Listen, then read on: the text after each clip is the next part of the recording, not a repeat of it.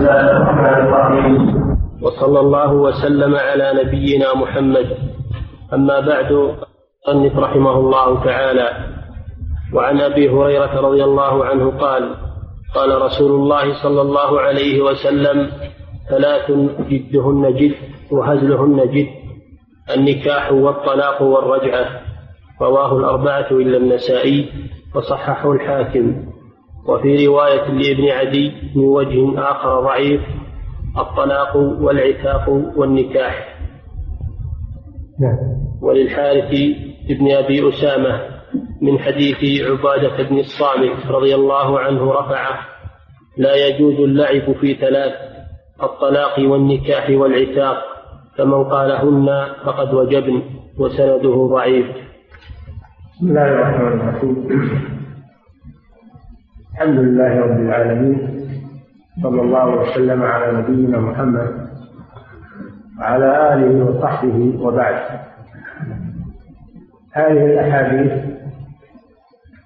تدل على أنه لا يجوز التلاعب بهذه الألفاظ الأربعة. النكاح والطلاق والرجعة والعتق. فمن تكلم بهن من تكلم بهن فإنه يؤاخذ بهن ويلزمه مدلولهن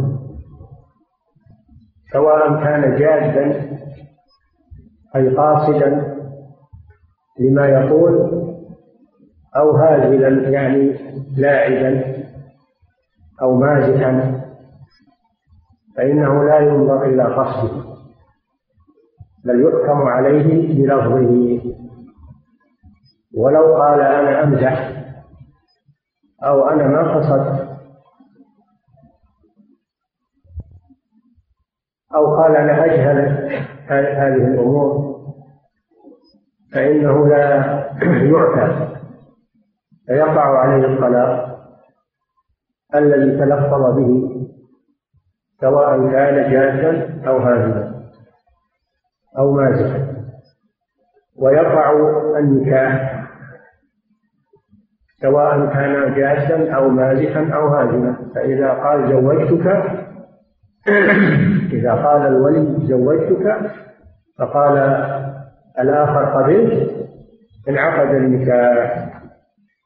ولو قال أحدهما أنا ألعب أو أنا ما قصدت أو أنا أمزح فإن النكاح ينعقد لأن هذا مما لا يجوز اللعب فيه ولا المزح. وكذلك إذا قال أنا أعتقت عبدي أنا أو قال لعبده أنت عتيق ثم قال أنا أمزح أو ألعب أو ما قصدت فإنه يعتق العبد. ولا نظر لقوله لأننا نعامله بمعنى لفظه الصريح. وكذلك الرجعة. إذا طلق زوجته دون الثلاث إذا طلق زوجته دون الثلاث على غير عوض وقال راجعتها وهي في العدة فإنها تصح الرجعة وتعود إلى عصمته. ولو قال إنه مازح أو أو يلعب أو ما قصد الرجعة هذه الأمور الأربعة صريحة في معانيها ومدلولاتها فلا تحتاج إلى نية المتكلم. بل يلزم ما تدل عليه من معانيها التي تحت ألفاظها. فهذا فيه منع التلاعب في هذه الأمور الأربعة. النكاح والطلاق والرجعة والعتق وأن من صدرت منه ألزم بها. بهذه الأحاديث نعم. وعن أبي هريرة رضي الله عنه عن النبي صلى الله عليه وسلم قال إن الله تعالى تجاوز عن أمتي ما حدثت به أنفسها ما لم تعمل أو تكلم. متفق عليه. هذا الحديث فيه أن الإنسان لا يؤاخذ بوساوس نفسه وما طرأ على خاطره من طلاق أو غيره من العقول فإنه لا يؤاخذ ما دام أنه لم يتكلم لو طرأ في نفسه أنه يطلق زوجته أو أنه سيطلق لكنه ما تلفظ. أو أنه عقد لفلان عليها أو أنه أعتق أعتق مملوكه لكنه لم يتلفظ وإنما هذا في نفسه فقط. فإنه لا يؤاخذ هذا حديث نفس. ما حدثت به أنفسها على أنه مفعول أو ما حدثت به أنفسها على أنه فاعل. حديث نفس. الإنسان لا يؤاخذ إلا لما تكلم به تلفظ به. وهذا رحمة من الله سبحانه وتعالى لأنه يقطع الوسواس الذي يدور في النفوس ويجول في الخواطر أنه لا يضر صاحبه ما لم يتكلم به سواء فيما بينه وبين الله فلا يأتم أو فيما بينه وبين الناس من طلاق وغيره. ومجرد النية نية الطلاق بدون تلفظ لا يحصل بها طلاق. نعم. وعن ابن عباس رضي الله تعالى عنهما عن النبي صلى الله عليه وسلم قال إن الله تعالى وضع عن أمتي الخطأ والنسيان وما استكره وما استكره عليه. رواه ابن ماجه والحاكم وقال أبو حاتم لا يثبت. هذا الحديث مروي من طرق ولكنه فيه كلام كثير عند أهل العلم. ولكنه في مجموع طرقه ورواياته يصلح للاحتجاج وهو من أحاديث الأربعين النووية التي ذكرها آه، الحافظ النووي. إن الله سبحانه وتعالى تجاوز لهذه الأمة الخطأ والنسيان وما استكره عليه. ثلاثة الأمور هذه لأنه ليس له قصد فيها. الخطأ ما قصده. النسيان كذلك ما قصد الشيء الذي نسيه ما قصد تركه. ما قصد الترك. وما استكره عليه يعني أكرههم عليه غيرهم فإن المكره ليس له نية ولا قصد. وهذا فيما بين العبد وبين ربه. فلا يعاقب لا يعاقب بهذه الأمور ما أخطأ فيه أو ما نسيه أو ما أكره عليه. قال تعالى ربنا لا تؤاخذنا إن نسينا أو أخطأنا. قال الله تعالى قد فعلت. وقال تعالى من كفر بالله من بعد إيمانه إلا من أكره إلا من أكره وقلبه مطمئن بالإيمان. المكره على كلمة الكفر يقولها هذا لا يأثم عند الله. إذا كان قصده التخلص من الإكراه وقلبه مطمئن بالإيمان.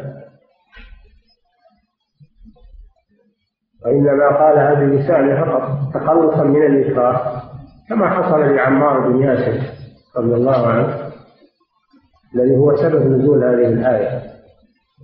أنه أكره على أن يسب الرسول صلى الله عليه وسلم ولم يتخلص من الكفار إلا بأن سب الرسول صلى الله عليه وسلم بلسانه.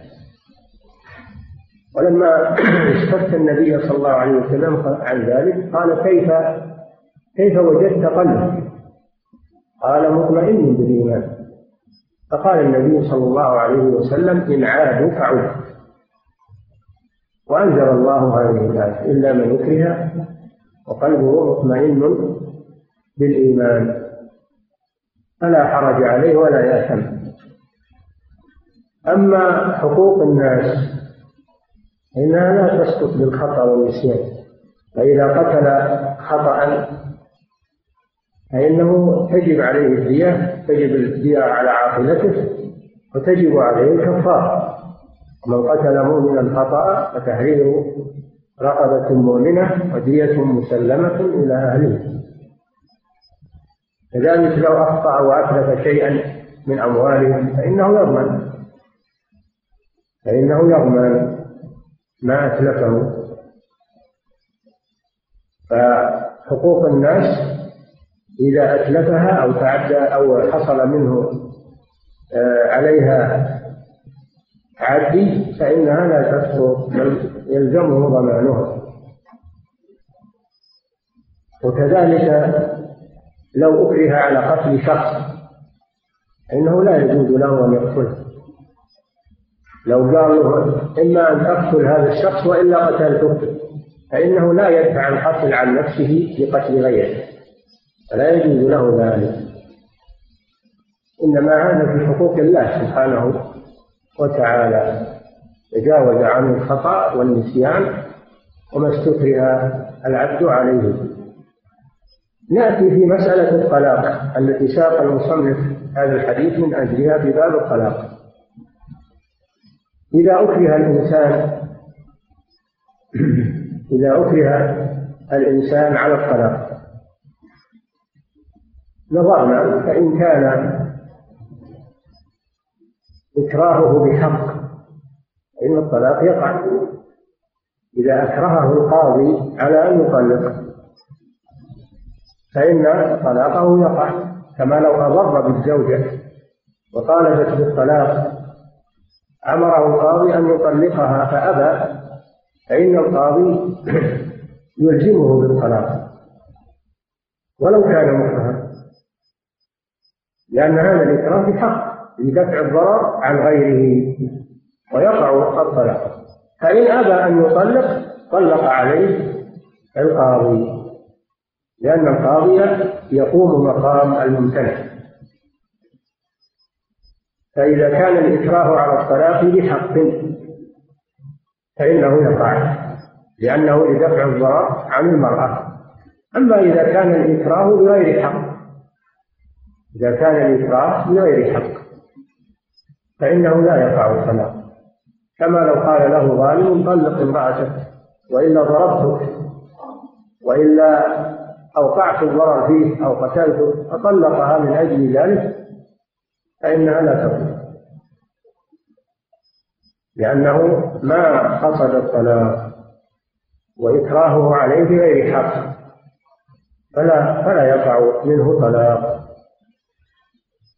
وكذلك لو أن المرأة نفسها لو أن المرأة نفسها أمسكته وألجأته إلى الطلاق وليس له حيلة التخلص منها طلقها من أجل الخلاص منها فإنه لا يقع طلاقه لأنه مكره.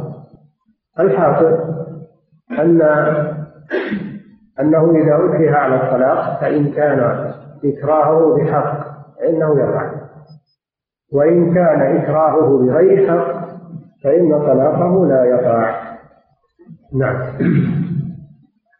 وعن ابن عباس قال إذا حرم امرأته ليس بشيء. نعم. وعن ابن عباس قال إذا حرم امرأته ليس بشيء.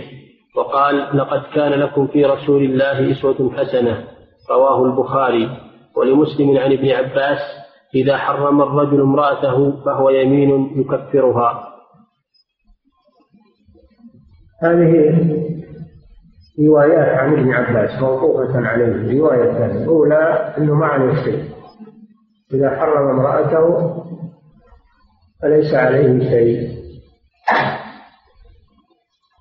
لأن الله جل وعلا يقول لنبيه لم تحرم ما أحل الله لك عاتب الله نبيه لما حرم مارية القبطية بتأثير من من زوجاته. عاتبه الله. قال لم تحرم؟ ما أحل الله لك تبتغي مرضاة أزواجك. والله غفور رحيم. عاتبه الله على ذلك. وقال سبحانه وتعالى يا أيها الذين آمنوا لا تحرموا طيبات ما أحل الله لكم ولا تعتدوا إن الله لا يحب المعتدين. فنهى المسلم أن يحرم ما أحل الله له من زوجته أو غيرها. فإذا قال زوجته عليه حرام فعلى قول ابن عباس هذا وهو قول جماعة من العلماء أنه لا شيء عليه. أنه لا شيء عليه. لأن التحليل والتحريم ليس له وإنما هو لله سبحانه وتعالى.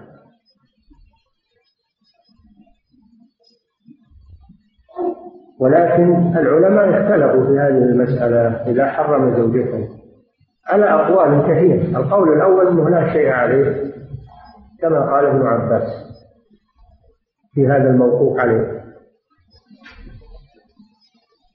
القول الثاني أنه إذا حرم زوجته فإنه يكون ظهارا. يكون ظهارا. تلزمه به كفارة الظهار. لأن الظهار معناه تحريم الزوجة إذا قال أنت علي كظهر أمي معناه أنت علي حرام. كما تحرم علي أمي. وأوجب الله عليه كفارة الظهار. الذين يظاهرون والذين يظاهرون من نسائهم ثم يعودون لما قالوا فتحرير رقبة من قبل أن يتماسوا الآية أو الآيات. قالوا فإذا حرم زوجته فهذا ظهار لأن معنى الظهار تحريم الزوجة. يجب عليه كفارة الظهار عتق رقبة فإن لم يجد فإنه يصوم شهرين متتابعين من قبل أن يتماس فإن لم يستطع الصيام فإنه يطعم ستين مسكين هذا القول الثاني.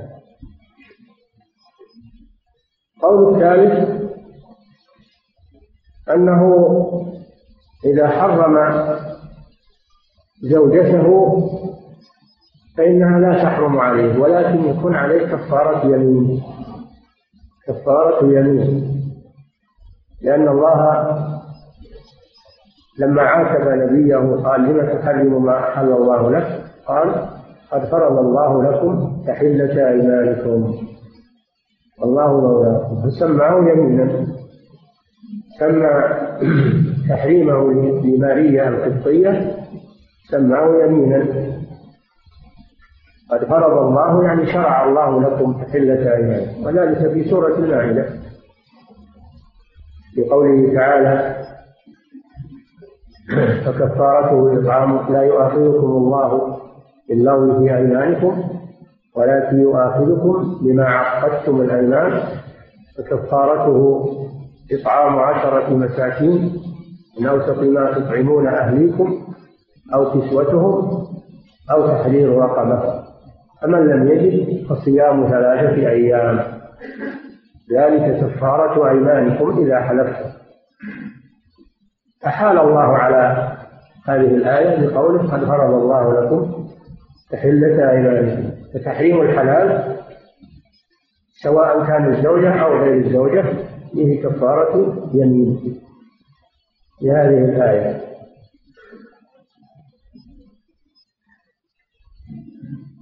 لكن أهل القول الأول الذين يقول ليس بشيء يقولون إن النبي صلى الله عليه وسلم أمره الله بالكفارة لا من أجل التحريم وإنما من أجل أنه حلف.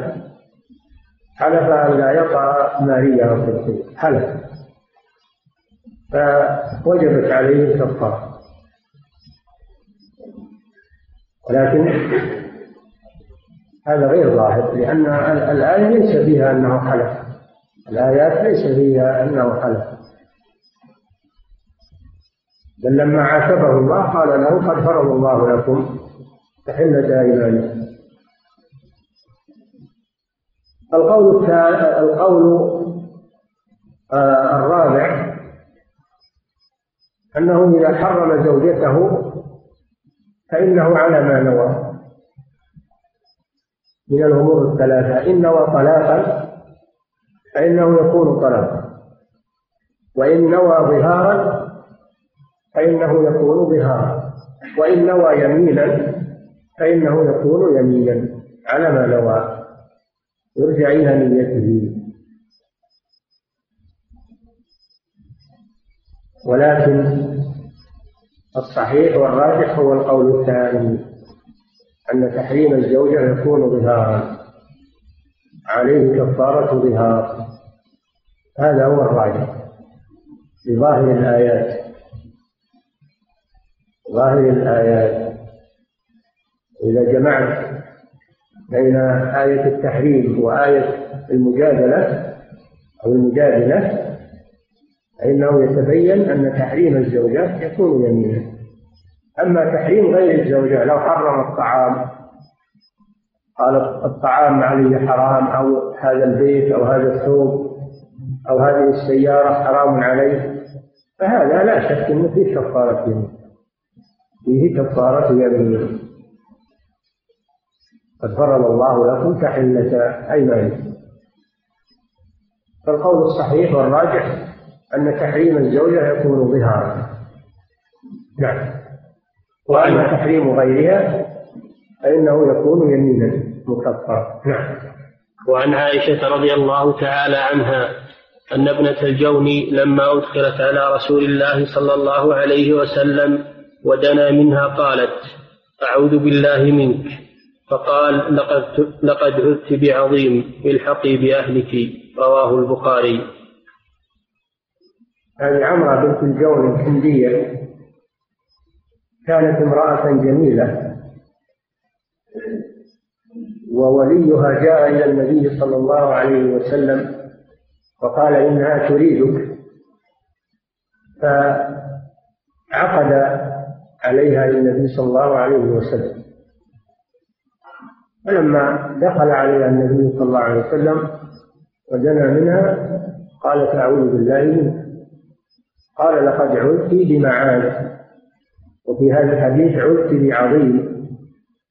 النبي صلى الله عليه وسلم يجل ربه سبحانه وتعالى ويخشاه ويخافه فلما عادت بالله منه أعادها هذا من خوفه من الله وتقواه عليه الصلاة والسلام خشيته من الله من الله. قد عدت بعظيم قد عدت بمعاد قال لها الحقي بأهلك الحقي بأهلك.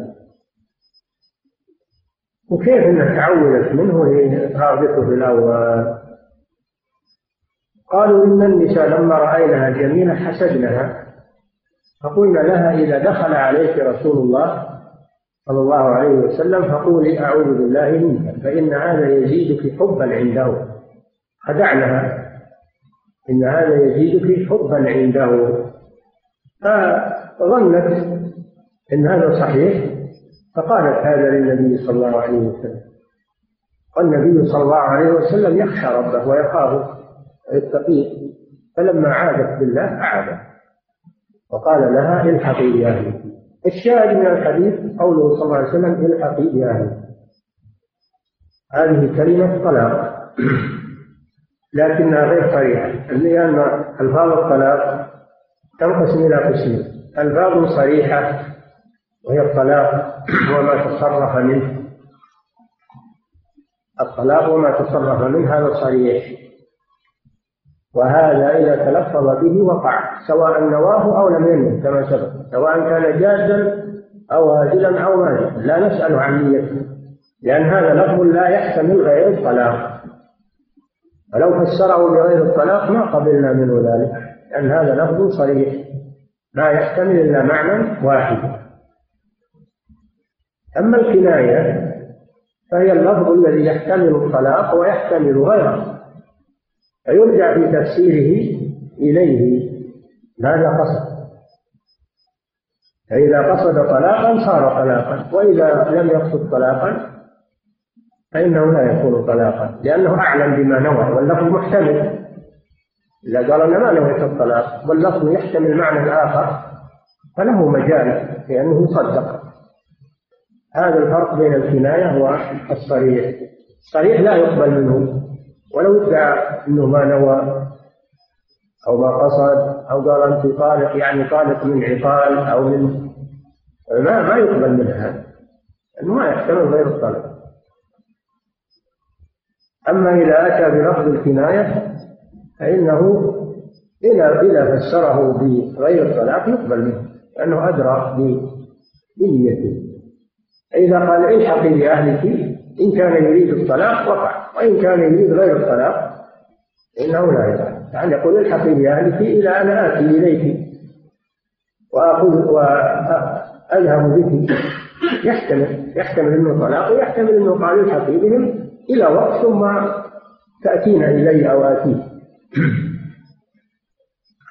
قالوا والكنايات على قسمين. كنايات صريحة مثل قول أنت خلية وبرية وأنت البتة والبتلة.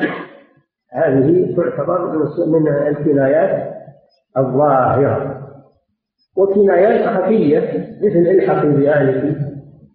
الحقي بأهلك آه لا رغبة لي فيك. ما بيني وبينك قد انتهى. غطي شعرك. وما أشبه ذلك. هذه كنايات خفية وعلى كل حال الكنايات الظاهرة والكنايات الخفية له أن يفسرها بغير الطلاق ويقبل منه. يقبل منه في الظاهر ويوكل ما بينه وبين الله إلى الله سبحانه. إنما إلا الظاهر. ولا نحمله معنى هو يدعي إنه ما اراده ما نحمله هذا. لأن اللفظ محتمل. هذا فرق ما بين الصريح والكنايه في ألفاظ الطلاق. نعم. وعن جابر رضي الله عنه قال قال رسول الله صلى الله عليه وسلم لا طلاق إلا بعد نكاح ولا عتق إلا بعد ملك رواه أبو يعلى وصححه الحاكم وهو معلوم وهو معلول وأخرجه ابن ماجه عن المسور بن مخرمة مثله وإسناده حسن لكنه معلول أيضا. هذا الحديث يدل هذا الحديث بروايتين يدل على أن الطلاق لا يقع إلا من زوج لا يقع إلا من زوج فلو قال لو طلقها وهو غير زوج لها ثم تزوجها فإن هذا لا يضره ولا يوسع لو قال إن تزوجت فلانة فهي طالق أو إن تزوجت امرأة عام كلام عام. إن تزوجت امرأة أو ما تزوجت من النساء فإنها طالق. نقول هذا الكلام لا لا أثر له لأنه حين صدوره وهو غير زوج والطلاق لا يقع إلا من زوج. ولو قال إن تزوجت فامرأتي طالق أو إن تزوجت فلانة فهي طالق فإنها لا تخلق لأنه حين التلفظ بالطلاق وهو غير زوج إنما الطلاق يكون بعد النكاح. قال تعالى يا أيها الذين آمنوا إذا نكحتم المؤمنات ثم طلقتموهن. فرتب الطلاق على النكاح ولم يقل إذا طلقتم المؤمنات ثم نكحتموهن. بل إنه رتب الطلاق على النكاح دل على أنه لا يسبقه. وكذلك العتق لو قال ما ملكت من العبيد فهو فهو حر أو فهو عتيق. أو إن ملكت العبد الفلاني فإنه حر أو عتيق. نقول هذا لا يعتق لأنه يوم يصدر منه العتق وهو غير مالك. النبي صلى الله عليه وسلم يقول لا عتاق إلا بملك. لا طلاق إلا بنكاح فإذا أعتق قبل أن يملك فإنه لا ينفذ العتق نعم. وعن عمرو وعن عمرو بن شعيب عن أبيه عن جده رضي الله عنهما قال قال رسول الله صلى الله عليه وسلم لا نذر لابن آدم فيما لا يملك ولا عتق له فيما لا يملك ولا طلاق له فيما لا يملك. أخرجه أبو داود والترمذي وصححه ونقل عن البخاري أنه أصح ما ورد فيه. وهذا مثل الحديث الذي قبله لأنه لا نذر على ابن آدم إلا فيما فيما يملك ولو قال إن ولو قال علي علي نذر أن أتصدق بدار فلان أو بسيارة فلان. لله علي نذر أن أتصدق بسيارة فلان أو بعبد فلان أو في دار فلان فإنه لا نذر عليه أنه لا يملك المنذور أنه حين صدر منه النذر لا يملك المنذور. وكذلك لو أنه طلق وقال إن تزوجت فلانة فهي طالق فإنه لا طلاق عليه كما سبق لأنه حين صدور الطلاق وهو غير زوج والطلاق إنما يقع من الزوج. وهذا حين صدور الطلاق منه وهو غير زوج. وكذلك العشق كما سبق. لو قال إن ملكت العبد الفلاني أو ما ملكت من العبيد فهو حر أو عتيق فإنه لا ينفذ عليه شيء. لأنه حين صدور العشق وهو غير مالك للعبد أو للعبيد فلا يقع عليه لأن العشق لا يكون إلا بعد ملك. الطلاق لا يكون إلا بعد نكاح. والنذر لا يكون إلا مع ملكه للمندوب. فلو نذر ملك غيره فإنه لا يصح منه. نعم. وعن عائشة رضي الله تعالى عنها عن النبي صلى الله عليه وسلم قال رفع القلم عن ثلاثة عن النائم حتى يستيقظ وعن الصغير حتى يكبر وعن المجنون حتى يعقل أو يفيق. رواه أحمد والأربعة إلا الترمذي وصححه الحاكم وأخرجه ابن حبان. نعم. هذا الحديث عن النبي صلى الله عليه وسلم. إنه قال رفع القلم عن ثلاثة. عن النائم حتى يستيقظ وعن الصغير حتى يبلغ وعن المجنون حتى يعقل أو يفيق رفع القلم قلم التكليف. قلم التكليف. فمعنى رفع القلم أن هؤلاء غير مكلفين. فلو صدر منهم شيء فإنه لا يلزمهم به حكم. لعدم وجود العقل وعدم وجود القصد والنية. الأول النايم حتى يستيقظ النايم حتى يستيقظ لأن النايم ليس عنده عقل ولا له قصد. فلو إنه طلق وهو نايم يحلل وقال امرأتي طالب أو أنت طالب وهو نايم ما يلزم شيء. لأنه ليس له عقل. النايم لا يعقل ولا يدري ما يقول. فلا يقع عليه طلاق بالحلم. فلفظه نايم حتى يستيقظ. وهذا محل الشاهد من من الحديث. والمجنون حتى يفيق المجنون الذي أصابه الجن. لأن الجن يخالطون الإنسان يخالطون الإنسان ويدخلون فيه ويخبلونه فيستولون على شعوره وإدراكه. يتكلم بكلام لا يدري عنه ولا يعقله. وقد يكون الجن هو الذي يتكلم على لسانه المجنون لو طلق في حال جنونه لم يؤاخذ لأنه غير عاقل. والتكليف إنما يتبع العقل. ولو انه تلفظ بألفاظ أو فعل أفعالا آه، من المعاصي لا يؤاخذ عليها.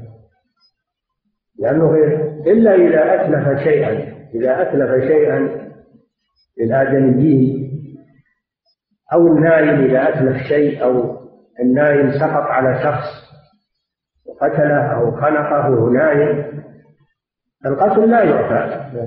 يكون عليه دية يكون عليه دية وكفارة أن هذا من قتل الخطأ. لكن فيما بينه وبين الله لو تكلم بكلام فاحش أو فعل معصية وهو نايم أو وهو مجنون فإنه عند الله لا يؤاخذ. لأنه غير مكلف.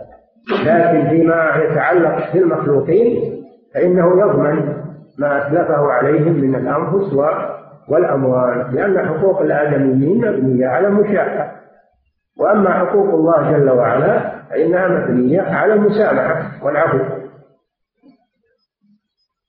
ودخول الجن في الإنس هذا أمر معروف. ثابت في الكتاب والسنة. وإجماع أهل العلم وإنما ينكره المعتزلة.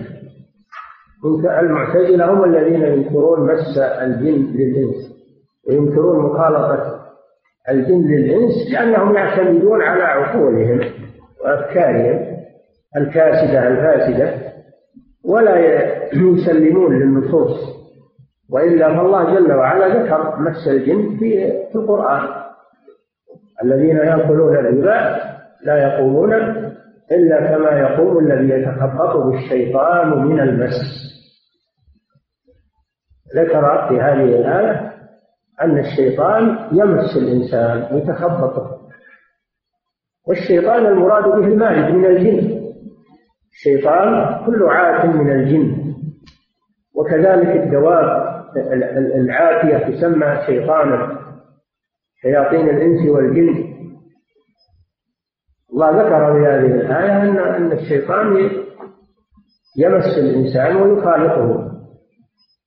والسنة دلت على ذلك في أحاديث كثيرة. والواقع يدل على هذا. وليس عند المعتزلة حجة على نفي مس الجن للإنس إلا عقولهم. الاعتماد على عقولهم وليس هذا بغريب عليهم. أنكروا عذاب القبر وأنكروا مس الجن للإنس وأنكروا أشياء اعتمادا على عقولهم وهذا ضلال والعياذ بالله. يقلدهم بعض يقلدهم يأخذ من قولهم بعض الجهال وبعض الكتاب الآن. ويقولون هذا مرض عصبي وليس هو جن. لأن بعضهم ينكر وجود الجن حتى. الذي ينكر وجود الجن هذا كافر والذي يقر بوجودهم لكن ينكر مسهم للإنس هذا ضال مخطئ ومخالف للدليل. مس الجن للإنس هذا أمر معروف. النبي صلى الله عليه وسلم في هذا الحديث يقول المجنون. وش المجنون؟ إيش معناه؟ معناه الذي خالطه الجن. هذا نص من الرسول صلى الله عليه وسلم إن الجن أنه يخلق الإنسان والمجنون حتى يفيق من جنونه أو حتى يعقل من جنونه. فلو طلق المجنون فإنه لا تطلق زوجته. أو أصابه جنون فإن وطلق وهو مجنون لا تطلق زوجته لأنه لم يصدر منه لفظ آه، يقصده وينويه إنما يهدي هديان فلا فلا يقع منه الطلاق. لكن السكران هل هو مثل المجنون؟ سكران زال عقله ما هو بالجنون. زال عقله بالمسكر أو زال عقله للمخدرات والعياذ بالله. ثم طلق.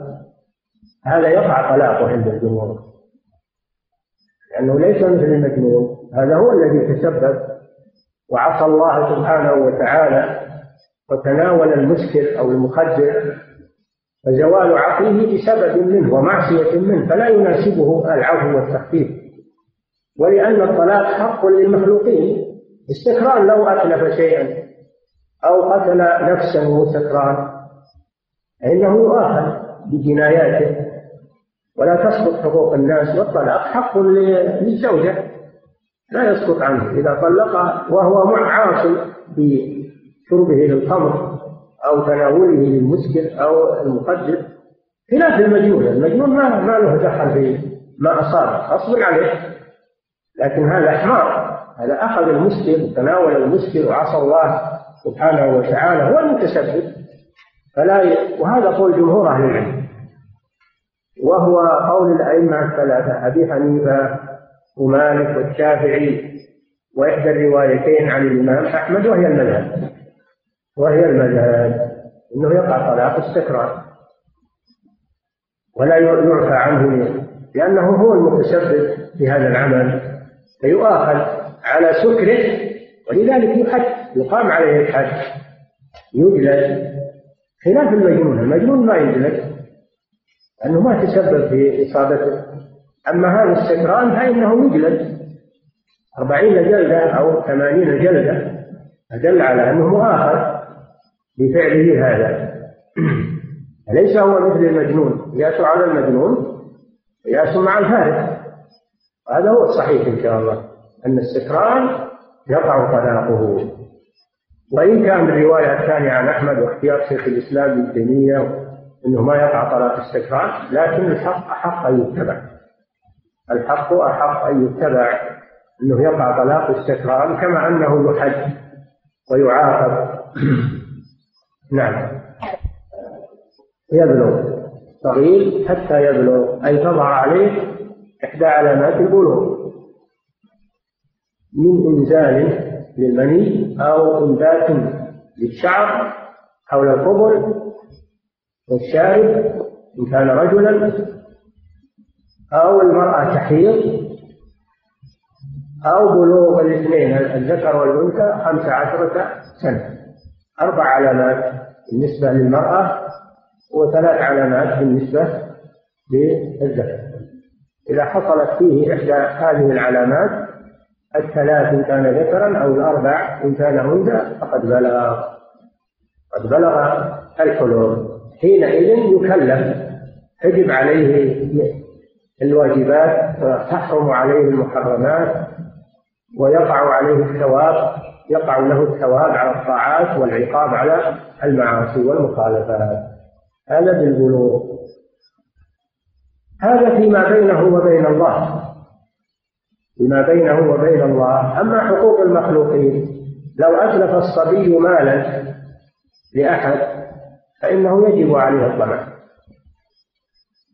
أو تعدى وجنى جناية على شخص يعني شجه أو قتله أو كسر منه عضوا فإنه يؤاخذ بجنايته. ولو كان طفلا ولو كان صغيرا عن حقوق المخلوقين لا تدخل الطلاق الذي ساق المصنف هذا الحديث من أجله. هل يقع من الطفل؟ نعم.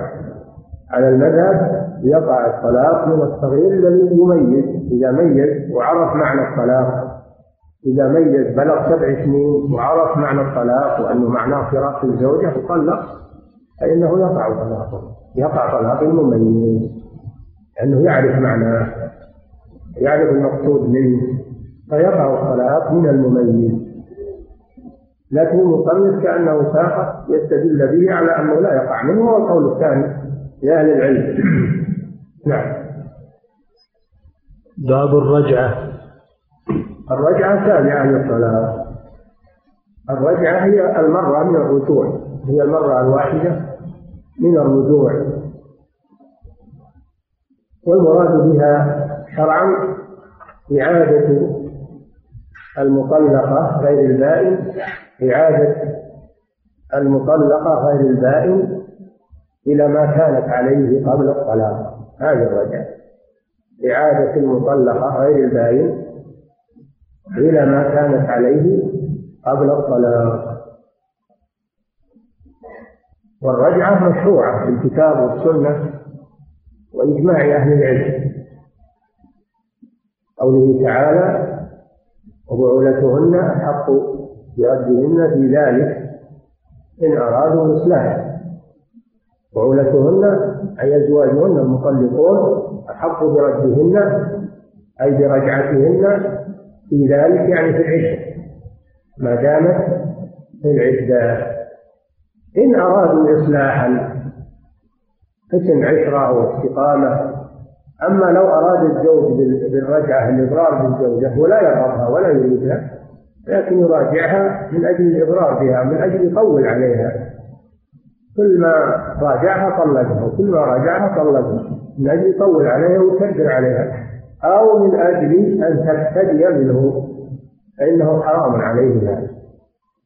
أن الله جل وعلا يقول إن أرادوا الإصلاح وهذا لا يريد الإصلاح بل يريد الإضرار بالمرأة. يحرم عليه ذلك. وأما السنة فأحاديث كثيرة. منها أنه أمر ابن عمر كما سبق لكم لما طلق زوجته وهي حائض أمره أن يراجعها. كما سبق. ويروى أن النبي صلى الله عليه وسلم طلق بعض زوجاته وراجعها. طلق بعض زوجاته وراجعها عليه الصلاة والسلام. والإجماع منعقد على مشروعية الرجعة. ولأجل هذا الله جل وعلا فرق الطلاق. ولم يشرعه مجتمعا. من أجل أن يتيح الفرصة للزوج إذا ندم أن يراجع. قال تعالى الطلاق مرتان فإمساك بمعروف أو تسريح بإحسان. إلى قوله تعالى وبعولتهن أحق والمطلقات يتربصن بأنفسهن ثلاثة قروء. ولا يحل لهن أن يكتمن ما خلق الله في أرحامهن إن كن يؤمن بالله واليوم الآخر وبعولتهن أحق بردهن في ذلك. فالله حكم أن يكون الطلاق مفرقا من أجل أن يكون للزوج فرصة للرجوع. قال جل وعلا يا أيها يا أيها النبي إذا طلقتم النساء فطلقوهن لعدتهن وأحسوا العدة اتقوا الله ربكم لا تخرجوهن من بيوتهن ولا يخرجن إلا أن يأتين بفاحشة مبينة. تلك حدود الله أن يتعدى حدود الله فقد ظلم نفسه. لا تدري لعل الله يحدث بعد ذلك أمرا. قد يطلقها وهو غضبان وهو آه، راغب عنها وكارهها. ثم يبدو له يندم فيجد الباب مفتوحا أمامه يراجع أما لو أنه طلقها طلاقا بائنا فإن الباب قد اغلق عليه ليس له رجعه هذا من حكمة الله جل وعلا. إنه أوقع حكم أو شرع شرع الطلاق على مراحل.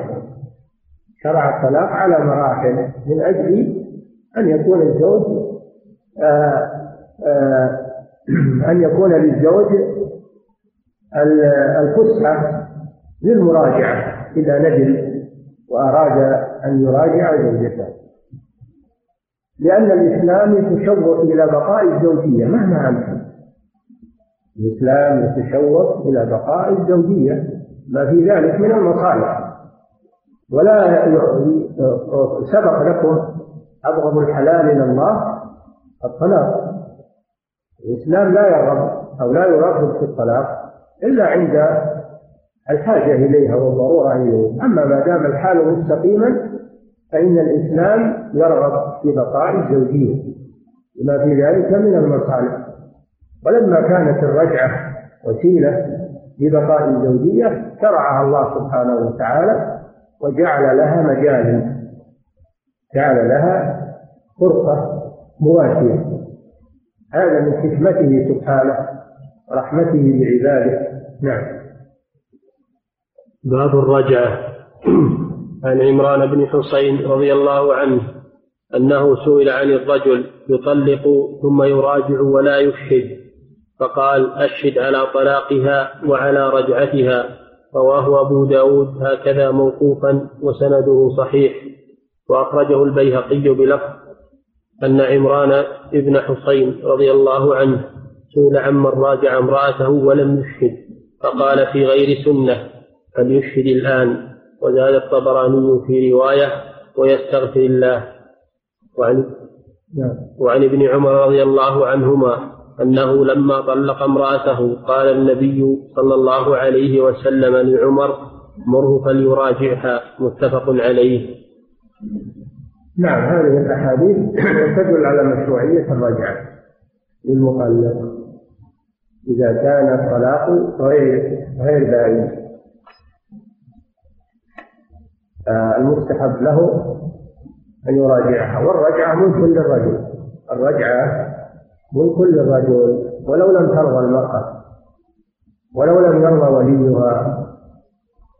فهي ملك للرجل. قوله تعالى وبعولتهن أحق بردهن في ذلك. فيراجعها. ولو لم ترضى هي ولو لم يرضى وليها. لأن هذا حق له وهي زوجته ما دامت رجعية فإنها زوجته والرجعة تكون بالقول كان يقول راجعت زوجتي أو بالفعل كأن يجامعها إذا جامعها هذه رجعة. تكون الرجعة بالقول صريحا وتكون أيضا للفعل بقي الإشهاد. الله جل وعلا يقول وأشهدوا ذوي عدل منكم. وفي هذه الأحاديث أنه أمر بالإشهاد على النكاح وعلى وعلى أمر بالإشهاد على الطلاق وعلى الرجعة. فهل هذا الأمر أمر وجوب كما هو القاعدة أن الأمر يكون للوجوب إلا إذا دل دليل على أنه للاستحباب أو للإباحة؟ الأصل أنه للوجوب فهل الأمر هنا للوجوب ويجب على الزوج إذا راجع زوجته أن يشهد لأن الله جل وعلا يقول وأشهدوا ذوي عدل منكم هذا على الرجعة. وفي هذا الحديث أنه يشهد. الجمهور من أهل العلم على أنه ليس للوجوب وإنما هو للاستحباب. الأمر بالإشهاد على الرجعة أمر استحباب وليس أمر وجوب. قالوا لأن الطلاق لا يجب الإشهاد عليه لو طلقوا ما عنده أحد وقع الطلاق. تلفظ بالطلاق وهو ما عنده أحد ولا يشهد أحد يقع الطلاق. وكذلك الرجعة كذلك الرجعة إذا راجع بدون إشهاد تصح الرجعة لأن الحديث واحد يشهد على الطلاق وعلى الرجعة وقد أجمعوا على أن الطلاق ما ما يجب الإشهاد عليه وأنه يقع ولو لم يشهد وكذلك الرجعة تصح ولو لم يشهد وإنما الإشهاد مستحب. يستحب له أن يشهد للأمر. الصالح له عن الوجوب هو ما سمعتم إنه ما يجب على الطلاق وكذلك لا يجب على الرجعه وكذلك الإجماع. أجمع العلماء على أنه ما يجب الإجتهاد. فدل على أنه الاستحباب. نعم. باب الإيلاء والظهار والكفارة. نعم. فضيلة الشيخ ما حكم ما يقوله بعض الناس؟ علي الطلاق أو علي الحرام؟ هل يقع الطلاق بذلك؟ نعم إذا قال علي الطلاق يقع الطلاق مثبتي أما إذا قال علي الحرام فهذا ينظر ماذا يقصد؟ هل يقصد زوجته؟ إن قصد زوجته فهو ظهار على الصحيح كما سمع وإن قصد غير الزوجة فإنه يمين. فإنه يكون يمينا. نعم. فضيلة الشيخ هل ما يفعله بعض الناس من إرسال ورقة الطلاق إلى الزوجة في بيت أهلها؟ كافية في إيقاع الطلاق؟ نعم. إذا كتب الورقة وأرسلها إليها آه إنه يقع الطلاق لأن إرساله إياها. هذا دليل على أنه فقد الطلاق. لأن الكتابة يقولون مجرد الكتابة ما يقع بها طلاق حتى ينويه حتى ينهيه. وإرساله للورقة إليها أو إلى أهلها دليل على أنه نواة يكون طلاقا. نعم. فضيلة الشيخ ما هو توجيه مسألة إلزام من حرم غير الزوجة بكفارة يمين واليمين تنعقد بألفاظ معينة؟ كالله وبالله. الله جل وعلا هو الذي جعله يمينا. الله هو الذي جعله يمينا. قد فرض الله لكم تحية عباده وهذا بعد قوله تعالى لم تحرموا ما أحل الله لكم ولا يجوز مثل هذا السؤال وعرض به الآية. نعم. فضيلة الشيخ إذا قال شخص لآخر زوجتك ابنتي نعم. فقبل ذلك الرجل. نعم. فقبل ذلك الرجل. إيش؟ فقبل الرجل الزواج. إذا قال.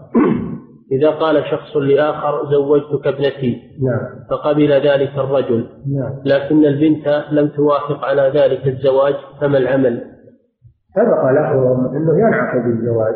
إذا صدر من الولي وشهود إنه ينعقد النكاح. لكن يكون للبنت حق الفسخ كلها الخيار. إذا لم ترضى إذا زوجها وهي غير راضية فإنه يكون لها حق الفسخ إن شاءت امرت النكاح وإن شاءت فسخت نعم. فضيلة الشيخ ما رأيكم في أناس يجري الطلاق دائما على ألسنتهم؟ كقولهم عليه عليه الطلاق أن أغديك أو أعشيك وقد يتم ذلك وقد لا يت- يتم. فهل يكون ذلك الطلاق يقع؟ إذا نوى إيقاعه فإنه يقع بالإجماع. وإذا نوى اليمين نوى به الإلزام أو الحث أو المنع فهذا اختلف العلماء فيه. الجمهور على أنه يقع. وذهب جماعة منهم الشيخ تقي الدين وجماعة إلى أنه يجري مجرى اليمين. ويكفر كفارة يمين. نعم. فضيلة الشيخ ما القول الفصل في من يترك صلاة الفجر حتى تطلع الشمس لأنه نائم؟ هل هو معذور بذلك؟ هذا فيه تفصيل. إن كان ما هو من عادته ينام ناوي القيام ولكن غلبه النوم فإنه معذور هذا حصل للرسول صلى الله عليه وسلم. إذا غلبه النوم غصبا عليه وهو ناوي القيام ومن عادته أنه يقوم ويصلي لكن بعض الليالي غلبه النوم. هذا معذور يدخل في هذا الحديث وفي القلم عن ثلاثة. أما إذا كان متعمدا للنوم وقاصدا للنوم وعادة أنه ينام عن صلاة الفجر ولا يبالي. ويقول متى ما قمت صليت؟ فهذا لا يعلم هذا متعمد للنوم ومتعمد لإخراج الصلاة عن وقتها ومتعمد لترك الجماعة. هذا مرتكب لعدة معاصي والعياذ بالله. نعم. فضيلة الشيخ امرأة نذرت إن شفى الله ابنها. أن تكنس المسجد وتصلي فيه ركعتين وهذا من أكثر من ثلاثين من ثلاثين سنة. ولم تتيقن هل هي أوفت بنذرها أم لا فماذا عليها؟ نعم هذا نذر يلزم لأنه نذر طاعة. لأن كنس المسجد تنظيف المسجد هذا طاعة وعبادة. إذا نذرته لزم هذا. الصلاة أيضا طاعة وعبادة. وإذا نذرتها تلزمها. يلزمها هذا النذر. ولا تبرأ ذمتها إلا بيقين أنها أدت النذر. أما ما دامت مترددة أو شاكة هل أدته أو لا؟ فإن الأصل بقاءه فإن الأصل بقاؤه بذمته. عليها أن تبرئ ذمتها من ذلك. نعم. فضيلة الشيخ لو نذر إنسان أن يتصدق بسيارة فلان هل عليه كفارة اليمين؟ أم أنه ما دام لا نذر عليه فأيضا ليس عليه ما يترتب على النذر. نعم هو كذلك. إذا نذر أنه أنه يتصدق بشيء لا يملكه إنه ليس عليه شيء. لا نذر ولا كفارة لأن النذر ما لا ينعقد. لأنه لا ينعقد. نعم. فضيلة الشيخ ما حكم الطلاق كتابة ونسيانا وخطأ؟ كيف إيش السؤال؟ كتابة ونسيانا وخطأ. نعم. ويسأل عن الكتابة هل يقع بها طلاق؟ أو يسأل عن النسيان والخطأ؟ هذا خلط الكتابة سمعت منه إذا كتب ما يقع عليه الطلاق بمجرد الكتابة حتى ينوي حتى ينوي بهذه الكتابة أنها طلاق. فيقع عليه الطلاق. والنسيان والخطأ سبق لكم انه انه إن الطلاق النسيان والخطأ هذا من حق الله ما يكون عليه اثم أما حقوق المخلوقين فإنها لا تسقط عنه. إذا طلق يقول والله أنا ناسي ما ما انصرف إذا طلق وقال والله أنا ناسي أو أنا مخطئ ما انصرف هذا يقع عليه الطلاق نعم. فضيلة الشيخ إذا طلق الرجل امرأته فهل تبقى عنده في المنزل وتكشف له؟ أو لا بد أن تذهب إلى أهلها وكم مقدار المدة التي تبقى عنده. إذا طلقها طلاقا رجعيا له عليها الرجعة فالواجب أن تبقى في بيته لأنها زوجة لا تخرجوهن من بيوتهن. إنها بيوتهن ولا يخرج إلا أن يأتين بفاحشة مميزة يعني يكون من بقايا في البيت مرض يعني يكون لها كلام قبيح أو لسان قبيح يطوي أهل البيت. هذه الفاحشة المبينة أما إذا كانت امرأة سليمة وامرأة ليس منها ضرر على الزوج ولا على أهله إنه يجب وجوبا أن تبقى في البيت إلى أن تكمل العدة. إلى أن تكمل العدة. إذا تكاملت عدتها بانت تذهب إلى أهلها. وما دامت في العدة فهي زوجة. لها ما للزوجات ولها سنة تزين لزوجها تعرض له لعله يراجعها يرغب فيها. نعم. فضيلة الشيخ هل الذي في غيبوبة لمدة طويلة يقضي الصلاة والصوم أم أنه كالمجنون لا يؤاخذ؟ الغيبوبة الطويلة لا ما عليه قضاء غيبوبة الإغماء أو الجنون الكثير هذا لا ليس عليه قلق أما إذا كان الإغماء أو الجنون شيئا يسيرا ولا يشق عليه قضاء الصلوات فإنه يقضيه نعم. فضيلة الشيخ إذا قتل المجنون شخصا أو أتلف شيئا فكيف تكون كفارته؟ نعم. إذا قتل المجنون شخصا أو أتلف شيئا فكيف تكون كفارته؟ نعم إذا إذا صح يكفر والدية على عاقلته وأما الكفارة فتجب عليه إذا صح يكفر نعم. فضيلة الشيخ. أما لو استمر مجنونا فليس عليه كفارة الجنون المطلق ليس عليه كفارة لكن الدية لا بد منها على العاقلة نعم. فضيلة الشيخ يتردد عند بعض العوام قول حرام بالله لم أفعل كذا فما صحة هذا القول؟ بالله هذا يمين لأن من حروف القسم. لا من حروف القسم فإذا قال بالله أو والله أو تالله فإن هذا قسم تلزمه الكفارة نعم. فضيلة الشيخ لو أن رجلا نذر أن يطلق إن تزوج أو نذر فيما لا يملك فهل تلزمه الكفارة هنا؟ لا لا يلزمه شيء لأن حين صدور النذر أو صدور الطلاق وهو غير مالك وغير زوج نعم. فضيلة الشيخ الإشهاد على الطلاق قلتم بأنه لا يجب وذكر وذكرتم حجج أهل العلم أليس هذا اجتهاد مع النص؟ والنص يا النص والاجتهاد الطلاق الطلاق يقع ولو لم يشهد ولو ما كان ولو كان الطلاق ما يقع إلا إذا أشهد ما طلق إلا قليل من النساء. الطلاق يقع ولو لم يشهد. هذا باجماع أهل العلم. والإجماع حجة. الإجماع حجة وهو صارف الامر إلى الاستحلال نعم. وبينا هذا وقت الكلام. بينا. نعم. فضيلة الشيخ هل أزواج النبي صلى الله عليه وسلم هن اللاتي خدعن ابنة الجون؟ وهل يقع منهن مثل هذا التصرف؟ الله أعلم. هو قيل لها هذا وأما أن قالوا أزواج النبي أو غيره الله أعلم. نعم. فضيلة الشيخ هل يلزم من وقوع النذر بصيغة علي نذر كذا أم لا؟ عبرة نعم. باللفظ. نعم. هل يلزم من وقوع النذر بصيغة علي كذا علي نذر كذا أم لا؟ عبرة باللفظ. لا لا بد. يقول علي كذا أو لله لله علي كذا أو إذا حصل كذا فعلت كذا صليت كذا أو تصدقت بكذا هذا النذر. النذر هو الإلزام. إذا ألزم نفسه بطاعة فإنها تجب عليه. النذر هو الإلزام. فإذا ألزم نفسه بطاعة لم تجب عليه في أصل الشرع فإن هذا هو النذر. نعم.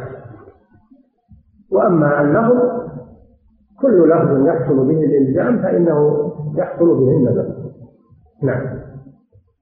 فضيلة الشيخ إذا طلق الرجل زوجته في العدة الطلقة الثانية بعد مضي حيضتين. فهل تحسب العدة من الطلقة الثانية أم كيف يكون الحكم؟ لا من الأولى تحسب العدة من الطلقة الأولى. إذا لم يراجعها تحسب من الأولى. أما لو راجعها ثم طلقها في أثناء العدة فإن العدة تبدأ من الطلقة الثانية لأنه وقعت بعد رجعة نعم.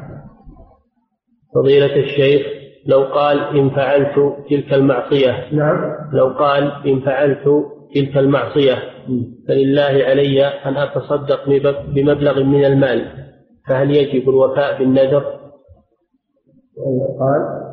إن فعلت تلك المعصية. فلله علي أن أتصدق بمبلغ من المال. فهل يجب الوفاء بالنذر؟ هذا عليه كفارة يمين. لأنه ما قصد التقرب بالنذر وإنما قصد منع نفسه من هذا الشيء فهو يجري مجرى اليمين. هذا نذر يجري مجرى اليمين ففيه كفارة يمين. نعم. فضيلة الشيخ إذا جن الرجل وكان قبل جنونه متزوج فهل تبقى زوجته على ذمته؟ نعم. تبقى زوجته على ذمته وإذا استمر معه الجنون وتضررت الزوجة يراجع الحاكم. يراجع الحاكم. في دفع الضرر عنها. إما أن الحاكم يأمر ولي المجنون يطلقها ولي يقول بطامة أو أن الحاكم نفسه هو اللي يطلق. نعم. فضيلة الشيخ هل زواج المجنون صحيح أو باطل؟ نعم. هل زواج المجنون صحيح أو باطل؟ المجنون ما له ما له كلام. لكن لو نوى عنه وليه لو نوى عنه وليه صغير التصغير اللي يرضع يصح زواجه إذا نوى وليه. إذا نوى وليه عنه فإنه يصح الزواج أما هو فليس له ولية نعم. فضيلة الشيخ لو أراد الرجل أن يطلق إحدى زوجاته فطلق أخرى ناسيا هل يقع على هذه غير المنوية والمقصودة؟ لا. آه ما يصدق في هذا. إذا قال فلان طالب وقال ها ما أخي توهم أنا قاصد فلان يقول لا يقع الطلاق على من عينته أو سميته ولا نصدقه في نيته. لا فضيلة الشيخ ما هو القول الراجح في المجنون في يوم القيامة؟ هل يحاسب أم لا؟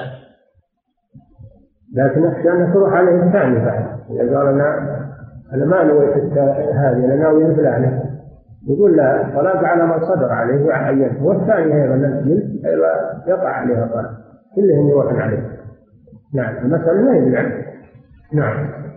فضيلة الشيخ امرأة صلت خلف صف من صف النساء منفردة وفي الصف سعة وهي تصلي مع إمام المسجد فهل صلاتها صحيحة؟ نعم صلاتها صحيحة. المرأة ما ما تشترط لها المصحف. إذا صلت وحدها خلف الصف سواء صف رجال أو صف نساء صلاتها صحيحة نعم. فضيلة الشيخ هل لطالب العلم أن يأخذ بقول غير المذهب الحنبلي إذا كان يرى أن الحق في غيره؟ الواجب اتباع الدليل الواجب إن طالب العلم ما هو المبتدئ أو المتعالم إنه يلعب بأقوال العلماء ويقول الواجب ان طالب العلم الصحيح اللي عنده تمكن من طلب العلم وعنده فهم إنه يأخذ ما قام عليه الدليل وما ترجح بالدليل من قول الحنابلة أو غيره نعم. فضيلة الشيخ صل صلى بنا إمام صلاة العشاء نعم. وقرأ سورة القيامة وعندما انتهى من قوله تعالى أليس ذلك بقادر على أن يحيي الموتى؟ قال بلى ثم كبر ثم ركع فما رأيكم في ذلك؟ نعم هذا مستحب أن يقول سبحانك اللهم فبلى لكن ما يرفع صوته. لأن لا يظن العوام أنه من القرآن. إذا رفع صوته بها ظن العوام أن هذا من القرآن. أو يقولها سرا. نعم. فضيلة الشيخ ما كفارة القتل الخطأ؟ كفارة قتل الخطأ؟ كما بينها الله سبحانه وتعالى. عتق رقبة من لم يجد فصيام شهرين متتابعين. نعم. فضيلة الشيخ إذا كان رفع القلم كما في الحديث عن الصغير حتى يكبر فما حكم ما يسمى عندنا بدور الأحداث والسجن للصغير إذا عمل حدث مثل السرقة وغيرها؟ تأديب. وجود تأديب الصغير.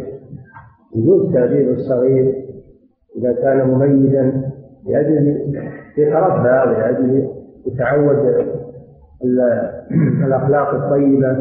هذا من باب التأديب. سجنه أو ضرب بعض العصي هذا من باب التأديب.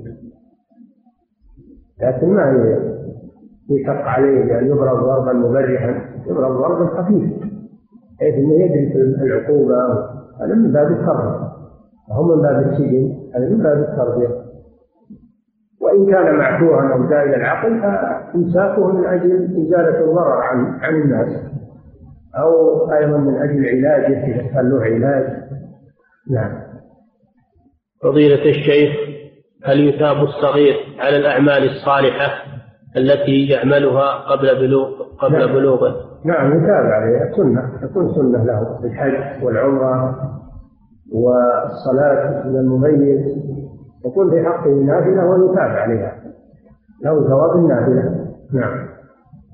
فضيلة الشيخ شهر رمضان على الأبواب ويكثر السؤال عن تقديم صدقة الفطر من أرز أو برد أو تمر إلى الجمعيات الخيرية وهي تقوم بتوزيعها على المستحقين فما رأيكم؟ لا يجوز هذا. ما تدفع صدقة الفطر إلا في العيد. إذا ثبت هلال شوال دخل وقت صدقة الفطر من ثبوت الهلال إلى خروج الناس لصلاة العيد. هذا وقت الإفراط قالوا يجوز قبل العيد بيوم أو يومين. قالوا يجوز. قبل العيد بيوم أو يومين فقط. أما من أول الشهر أو قبل دخول شهر رمضان فهذا لا يجوز. ودفع أهل الجمعيات.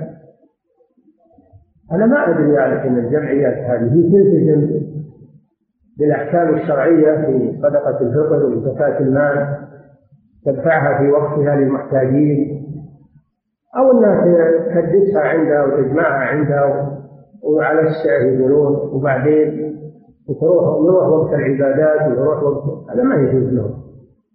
الحاصل أن الإنسان اللي عنده زكاة مال أو عنده صدقة فطر انه يتولى توزيعها بنفسه هو.